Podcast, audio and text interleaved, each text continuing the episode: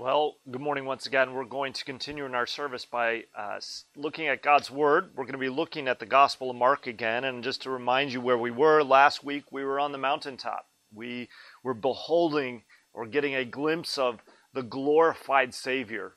Uh, and it was almost the definition of a mountaintop experience. There, Peter wanted to stay, he wanted to build tents, he wanted to, to live in that moment. Um, but it was only meant to be a glimpse, an encouragement, a window into the glory of Jesus as they were still headed toward the cross. And so in this text, we're headed down the mountain, down into the valley. Jesus is going from glory back into the grim darkness of the world, back to a world, as uh, Luther says, a world with devils filled, back, back to a faithless generation uh, back to a desperate people in need of a Savior. So, with that, let's turn to our text. We're going to be looking at Mark chapter 9, verses 14 to 29. Mark 9, 14 to 29. Hear God's word. And when they came to the disciples, they saw a great crowd around them, and scribes arguing with them. And immediately all the crowd, when they saw him, were greatly amazed and ran up to him and greeted him. And they asked, and he asked them, What are you arguing about with them? And someone from the crowd answered him, Teacher, I brought my son to you, for he has a spirit that makes him mute. And whenever it seizes him, it throws him down, and he foams and grinds his teeth and becomes rigid. So I asked your disciples to cast it out, and they were not able. And he answered them, O faithless generation, how long am I to be with you? How long am I to bear with you? Bring him to me. And they brought the boy to him, and when the spirit saw him, immediately it convulsed the boy, and he fell on the ground and rolled about, foaming at the mouth. And Jesus asked the father, How long has this been happening to him? And he said, From childhood and it has often cast him into fire and into water to destroy him. But if you can do anything, have compassion on us and help us. And Jesus said to him, If you can, all things are possible for one who believes. Immediately, the father of the child cried out and said, I believe, help my unbelief. And when Jesus saw the crowd, coming come running together, he rebuked the unclean spirit, saying to it, You mute and deaf spirit, I command you, come out of him, and never enter him again. And after crying out and convulsing him terribly, it came out, and the boy was like a corpse, so that most of them said, He's dead. But Jesus took him by the hand and raised him up, and he arose. And when he had entered the house, his disciples asked him privately, why could we not cast it out? And he said to them, This kind cannot be driven out by anything but prayer. The word of the Lord. Thanks be to God. Let's pray. Gracious Heavenly Father, we come to you as dependent people. We need your help to understand your words. We need your help to apply them to our hearts, and we need your help to live them out. We need your help. And so, Lord, we cry out to you to help us. Help us to, to see and hear and understand the glories of your word this morning. We pray this in Jesus' name. Amen.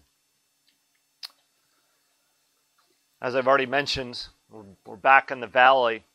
And as we look at this text, there are just a few things that I want us to, to consider the, the big idea, the big thing that I want us to think about is what does it mean to have faith in the Lord Jesus Christ? That's the sort of overarching theme of the text is this idea of belief and unbelief. And we have this great expression, of course, that we will look at from uh, the, the, the Father who says, I believe, help my unbelief. One of these great, very relatable uh, statements, prayers that we find in Scripture. So we're going to be looking at faith. But what I want us to see, particularly, it's a call to believe in the Lord Jesus Christ, through whom even the powers of hell and death itself cannot be matched. So the powers of hell and death itself are ultimately defeated. So again, we want us to consider what it means to believe in the Lord Jesus Christ, the one whom even the powers of hell and death itself are no match. We're going to look at this in three parts. First, I want us to look at the overwhelming powers of hell and death. Secondly, I want us to consider the pervasive unbelief we see in the text. And then finally, I want us to think about faith in this patient and omnipotent Lord who breaks the power of hell and death. So let's let's do this in three parts, three three ways. The overwhelming powers of hell and death. As I mentioned in the introduction, Jesus and his three and his three closest companions, disciples, Peter, James, and John, are coming down from the mountain. They had just seen Jesus transfigured. Um, and it was a spiritual high. It was they were on the mountain. It was this glorious moment.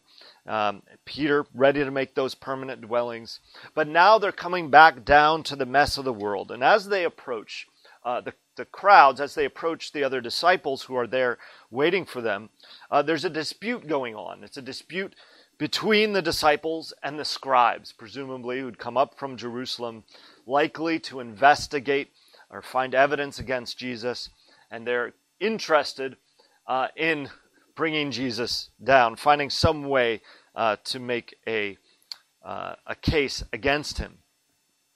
But along with the remaining disciples who are down there, there is a crowd of people. And as Jesus came, this crowd was amazed when they saw him. Some uh, have wondered as they look at this text, maybe Jesus is like Moses coming off the mountain and his face is all aglow and they, they're just amazed. Um, I don't think that's the case. And here's my reasoning. First, it's not in the text, uh, the most obvious reason. But secondly, uh, Jesus had strictly prohibited the disciples from telling anyone what had happened on that mountain. And uh, it seems to me that it would uh, go against even what he was he was instructing his disciples if he came down with some residual glory. Um, but it's not indicated in the text. No, what I think is that the crowd sees is not some aspect of Jesus that is transfigured, transformed. It's not that he just happened to appear at this moment. I think what they saw was Jesus himself. They were amazed at Jesus. Here was this, this one who had come and performed all these healings, the one who had cast out demons, the one who had fed 5,000 and 4,000 with just a few loaves and fishes. Their amazement was at Jesus. And I think there's something else going on here. I think that there is a contrast. They're amazed at Jesus, and he will do amazing things in our text. Um, but there was great disappointment with the disciples. The disciples were unable to heal or to cast this demon out. And we'll come back to the to the disciples in a little bit, but I think that there is this there's this contrast between the Lord glory and his followers. We'll look at that in a little bit. As Jesus came to his disciples, he asked, What are you arguing about with them? That is, why are you arguing with the scribes? That's the them here.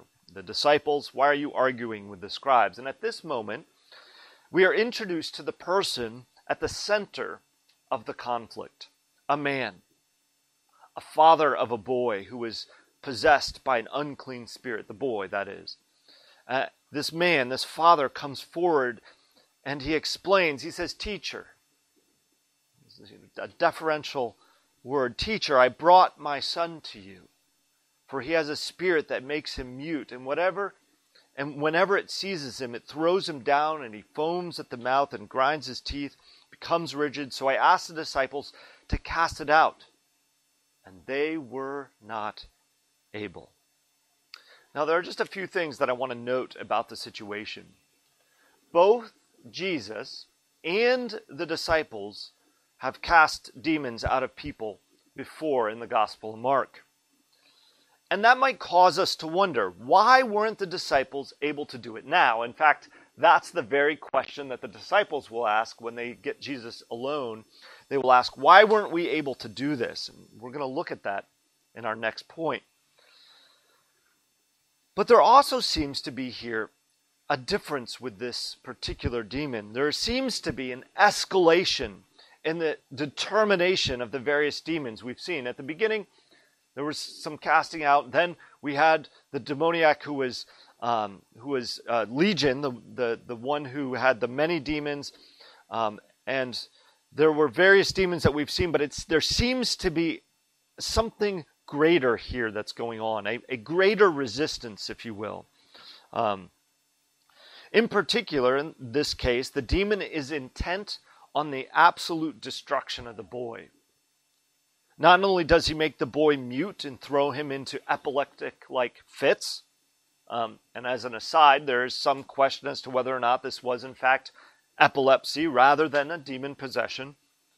I would say certainly the symptoms are like those of an epileptic or having a grand mal seizure, or something like that.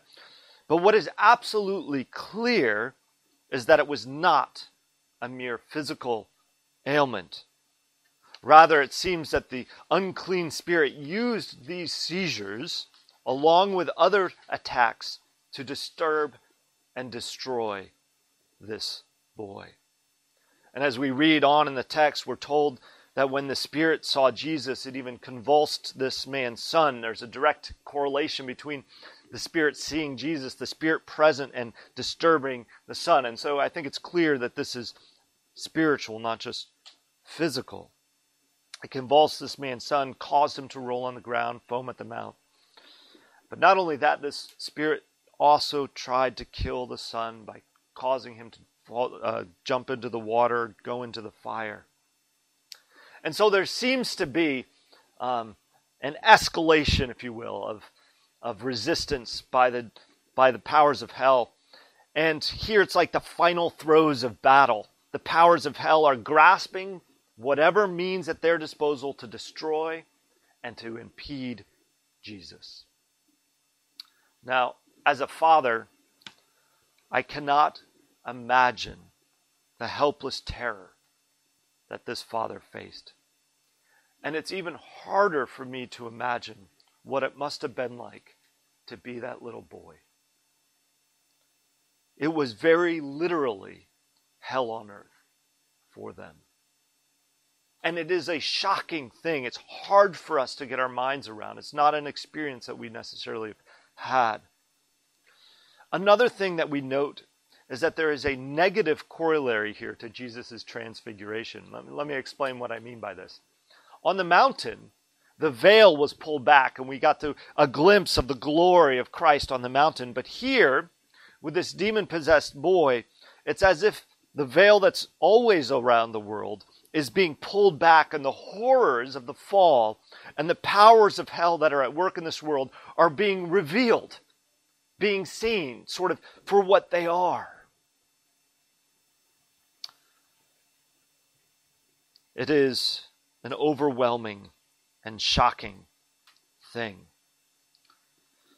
I'm not sure we always have a sense of the true state of affairs in our world. Occasionally, we get glimpses of the evil that pervades our world. Occasionally, there is war and strife that comes to our forefront, or hatred and lies, or gross sin and corruption, or injustices and oppression. These things raise their ugly heads. And at those moments, we're reminded things are not as they ought to be. These past months in our nation and world, we have been reminded that things are not as they ought to be. I already quoted Martin Luther in his great hymn, A Mighty Fortress. He says, Though this world with devils filled should threaten to undo us. That is what's going on behind the veil. It's exactly what the evil one seeks to undo us, to destroy us by whatever means possible. Sometimes it's through our comfort, it lulls us into complacent comfort. Sometimes it's through deep suffering and pain. Sometimes it's through the very shadow of death itself. The evil one was seeking to undo this man and his son. He was seeking to undo the ministry of Jesus and his disciples. He was seeking to undo whatever modest faith existed in the crowds. And scripture warns us, it calls us to attention. Peter says it this way in Peter uh, 1 Peter 5, he says, Be sober minded. In other words, be aware. Be aware of what's going on. Be sober minded. Be watchful. Your adversary, the devil, prowls around like a roaring lion seeking someone to devour. Friends, the powers of hell are real and they can be overwhelming. In fact, they often overwhelm our faith. They overwhelm our trust that God is greater and that God is good. And this is the next thing that I want us to look at in our text. I want us to look at the pervasiveness of unbelief here in our text. We are confronted by three sort of groups, if you will, of unbelief, three types of unbelief in our text. And I want us to look at each in turn. The first that we notice is the rank unbelief of the scribes. They had arrived on the scene at some point, we aren't told when. In fact, the only thing we're told is that they were arguing with the disciples. And after Jesus inquires about the dispute, the father of the demon possessed boy steps forward. He's indicating that the dispute was concerning the disciples' inability to cast out this demon. Maybe the scribes believed that they couldn't, that is, the disciples couldn't exorcise the demon because they were in fact in league with it. Um, this was a charge that was put against Jesus and presumably his followers that they were uh, in league with the evil one, that the powers that Jesus possessed were not from heaven, but were from hell. So maybe that was the scribe's argument, I don't know. Or maybe they questioned by what authority did these disciples have to cast out this demon. That is not their purview or right. By what authority were they doing this? Ironically, though, they themselves seemed disinterested in helping and more interested in finding fault with the disciples. Whatever the details of the argument were, we are not told. Mark saw little importance in drawing those details out for us. But what is clear is their unbelief. They, like the demon itself, are attempting to find ways to destroy Jesus. And this is the nature of unbelief. It is a rejection of God. It is uh, a rejection of His authority. It's a rejection of His power. It is a rejection of His goodness. And it's at the very heart of man's rebellion. There may be some of you here this morning who have tuned in, not necessarily to listen, not necessarily to learn, not in humility to acknowledge and trust in God, but you're here to argue, to mock, to question, to find cause and warrant to reject Christ. Such unbelief is not some scientifically reasoned position, though you may feel it is. Rather, it's ultimately rebellion against the Creator. It's something that wells up within us because of our fallen condition. We reject God. And I want to warn you, I want to exhort you that we will see in a minute from this text Christ is indeed Lord of all. And there is no power, no resistance that can stand against his authority and rule. But here's the thing He is patient. He desires that you would put your trust, your faith in Him as the one who can deliver you. And we're going to look at this deliverance at the end. But I just want to encourage you and warn you. Where's your heart? Is it in rank unbelief and rebellion against your God and your Creator? Repent. Turn. Put your trust in the Lord of glory. But the second form of unbelief that we see here is in the unbelief of the disciples. And Jesus directs his exasperation toward them, in particularly when he says, O faithless generation. How long am I to be with you? How long am I to bear with you? We have seen this theme throughout the Gospel of Mark. The disciples follow him, but over and over again they, they, they miss Jesus. They miss who he is.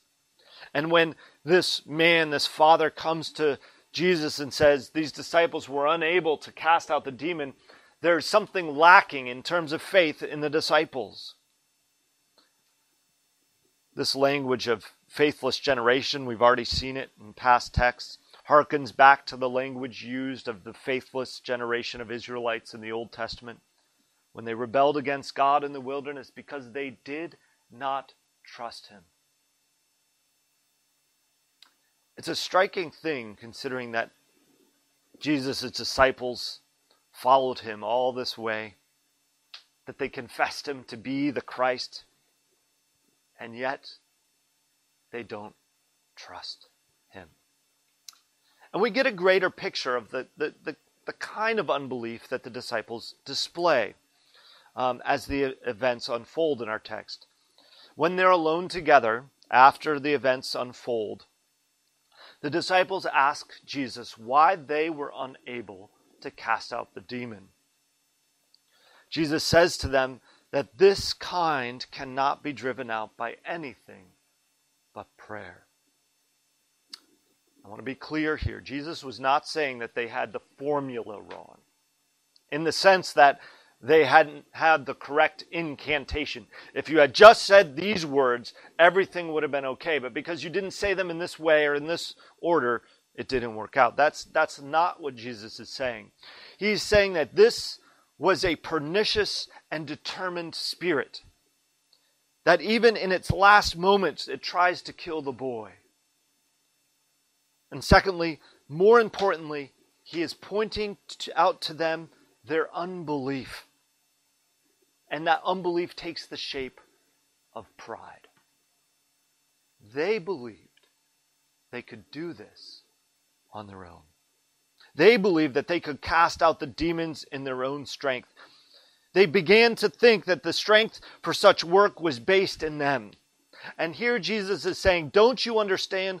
All of the power and authority resides not in you, but in me. You are the instrument. You are the vessel. Paul describes the apostolic ministry this way in 2 Corinthians. He says, But we have this treasure, the glories of Christ, in jars of clay, to show the surpassing power belongs to God and not to us.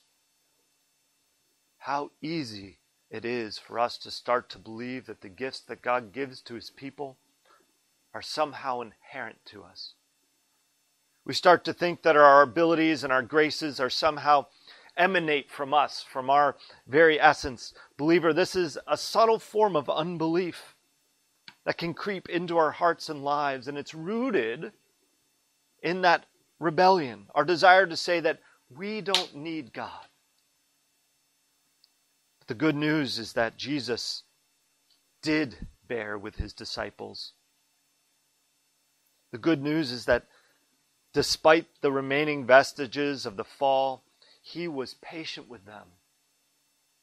He went all the way to the cross with them, even as they abandoned him. The third form of unbelief that we see in our text is that of the Father. In many ways, it's the most understandable form. This father had seen the ravages of hell on his son. This father knew the suffering and the evil that had plagued his child from his birth. And he came hoping against hope that Jesus' disciples would be able to free his son. But because of their own faithlessness, their own attempt to drive out the demon in their own strength, they only further discouraged this poor father. And I just want to say as a note, as an aside, remember that your unbelief is infectious. Just as your faith is encouraging to others, lack of faith can have the opposite impact. Whether it's rank unbelief like the scribes, or pride like the disciples, or it's simply the doubt that this father has, our unbelief affects one another. We will in a moment come to the hope of the gospel and the remedy for unbelief in our hearts. And, and I, I want to keep reminding you that we're getting there because everything we've looked at thus far has been hard, but I want us to be reminded that there is hope for those who struggle to believe. But I think it is important for us to consider the effect that unbelief has not only on ourselves, but on those around us. Anyway, this father comes to Jesus full of doubts. He says to Jesus, If you can do anything. Many of us understand this kind of unbelief. It's the kind of unbelief that's born out of sorrow and grief. It's a despair that begins to seep in because all of our experience says there is no hope. Job, he lost everything. He was tempted by his wife in such a moment of uncertainty to curse God and to die. It is this kind of unbelief seeping in. It comes to the conclusion that God is either no good or is not powerful. It's a hard place to be. But we have to be reminded that God permits such suffering in order that He might elicit faith, that He might show His power in our weakness. C.S. Lewis said this in his book, The Problem of Pain. He said, We can ignore even pleasure, but pain insists upon being attended to. God whispers to us in our pleasures, speaks in our conscience, but shouts in our pains. It is his megaphone to rouse a deaf world. Jesus, through our suffering, is calling us to, to cast ourselves at his feet. And so, as we consider the pain and suffering that we experience, we are faced with two choices to turn from God or to turn to him. And this brings me to my final point and conclusion. We have all this unbelief that's going on in the text. But there is faith. And the, the point that I want to make in, in our final look here is to put our faith in the patient and omnipotent Lord who does break the power of hell and death. The Father says here, if you can. And Jesus responds to him by repeating his words, if you can, sort of an exclamation. And then Jesus says, All things are possible for the one who believes. And what Jesus is doing here is he's exposing the root of this man's unbelief. The unbelief of the disciples and the unbelief of the scribes. He, he's, he's exposing it all. But then Jesus offers an opportunity for faith. He wants to show the glories of his power in the life of this father and in the life of this young boy. He is calling him to action. And this poor father, weak and drained from his years of fear and terror, without any experiential reason to believe, cries out immediately, the text says. Without a hesitation, immediately he says, I believe. Help my unbelief. I don't know that there's a more relatable expression of faith in all of Scripture. This man had nowhere to go. Nowhere to go. He was uncertain about what would happen, and yet he also knows that his hope rested alone in Christ. So not only is this man asking for his son to be freed from the oppression of this demon, this father asks for faith. Lord, if it takes faith, give me faith. Help my unbelief. Lord, I do believe. I believe you. You are the source. If all things are possible in you, then help me to believe. Help me to trust. Who of us does not know this desperate prayer? And here's the comfort the power and deliverance of Jesus does not come based on the strength of our faith, but our deliverance is based on the strength and power of Jesus. It says elsewhere in Scripture, it only takes the faith of a mustard seed to move mountains. And as Paul says, faith is a gift. Our faith, it's a gift. And it's the power to save. Not, not anything from us, but that gift is the gift of Christ to us to lay hold of Him, and it all belongs to Jesus. There's nothing that we bring. But He instills in us the faith that enables us to cling to Him. It belongs to Him, it's His power, His strength. And what we see next in this text is the power of hell and death being vanquished. Jesus called the demon out in the last effort. The demon tried to destroy the boy. As the demon was coming out, he convulsed the boy once more. He tried to kill it. And the text says the boy was like a corpse.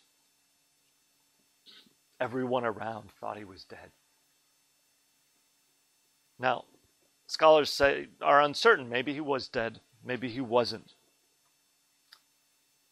But either way, Jesus raised him up as if he was coming from death to life. And this is the power of Jesus. There is no one, no thing, no power on this earth that can break the powers of hell and death save the Lord Jesus Christ. There is no power on earth that can raise us from the dead save the power of Jesus Christ. There is no power on earth that can cause our faithless hearts to believe save the power of Jesus Christ. And He calls you to believe in Him, to rest in Him, to trust in Him, to cry out, I believe, even in your weakness and unbelief. Do you know this Lord of glory who comes down from the mountain? to the valley of the shadow of death, who went to the cross and vanquished hell and death itself by his own death? Do you know Jesus, the Lord of glory? Have you put your trust in him? And in your weakness, and in your lack of ability, cast yourself on the Lord of glory. Let's pray. Heavenly Father, we thank you for Jesus Christ, who vanquishes the power of sin and death for us, who gives us faith, who bears with us, who calls us to trust. Lord, we thank you for this Father, this example of faith that we have that reminds us that it's not the measure of our faith, but it's the measure of Christ, the measure of his power and strength that saves. We thank you for Jesus, in whose name we pray. Amen.